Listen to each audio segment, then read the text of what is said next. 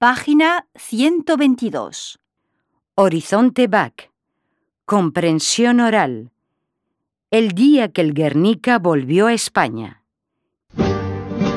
El día en que el Guernica volvió a España era jueves.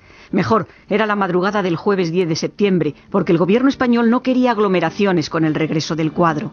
El jumbo de Iberia llegó a las 7.45 de la mañana, llevando a bordo el famoso Picasso y los 63 dibujos y bocetos que lo acompañaban.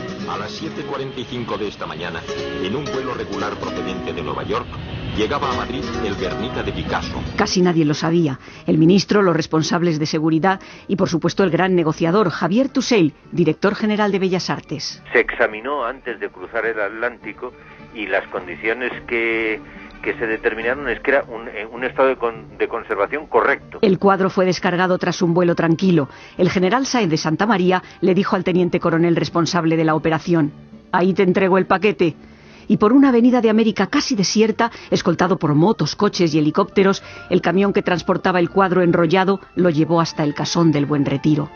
Una urna blindada le protegió durante años en aquella ubicación, frente a la que muchos españoles se plantaron algunos con lágrimas de emoción, recordando tantas penurias y horror como las que Picasso quiso plasmar en aquel lienzo.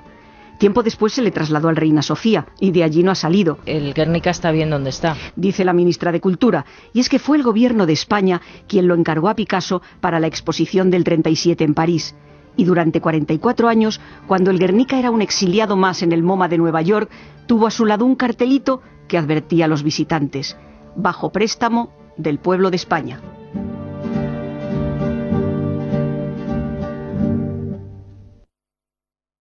Cadena Ser.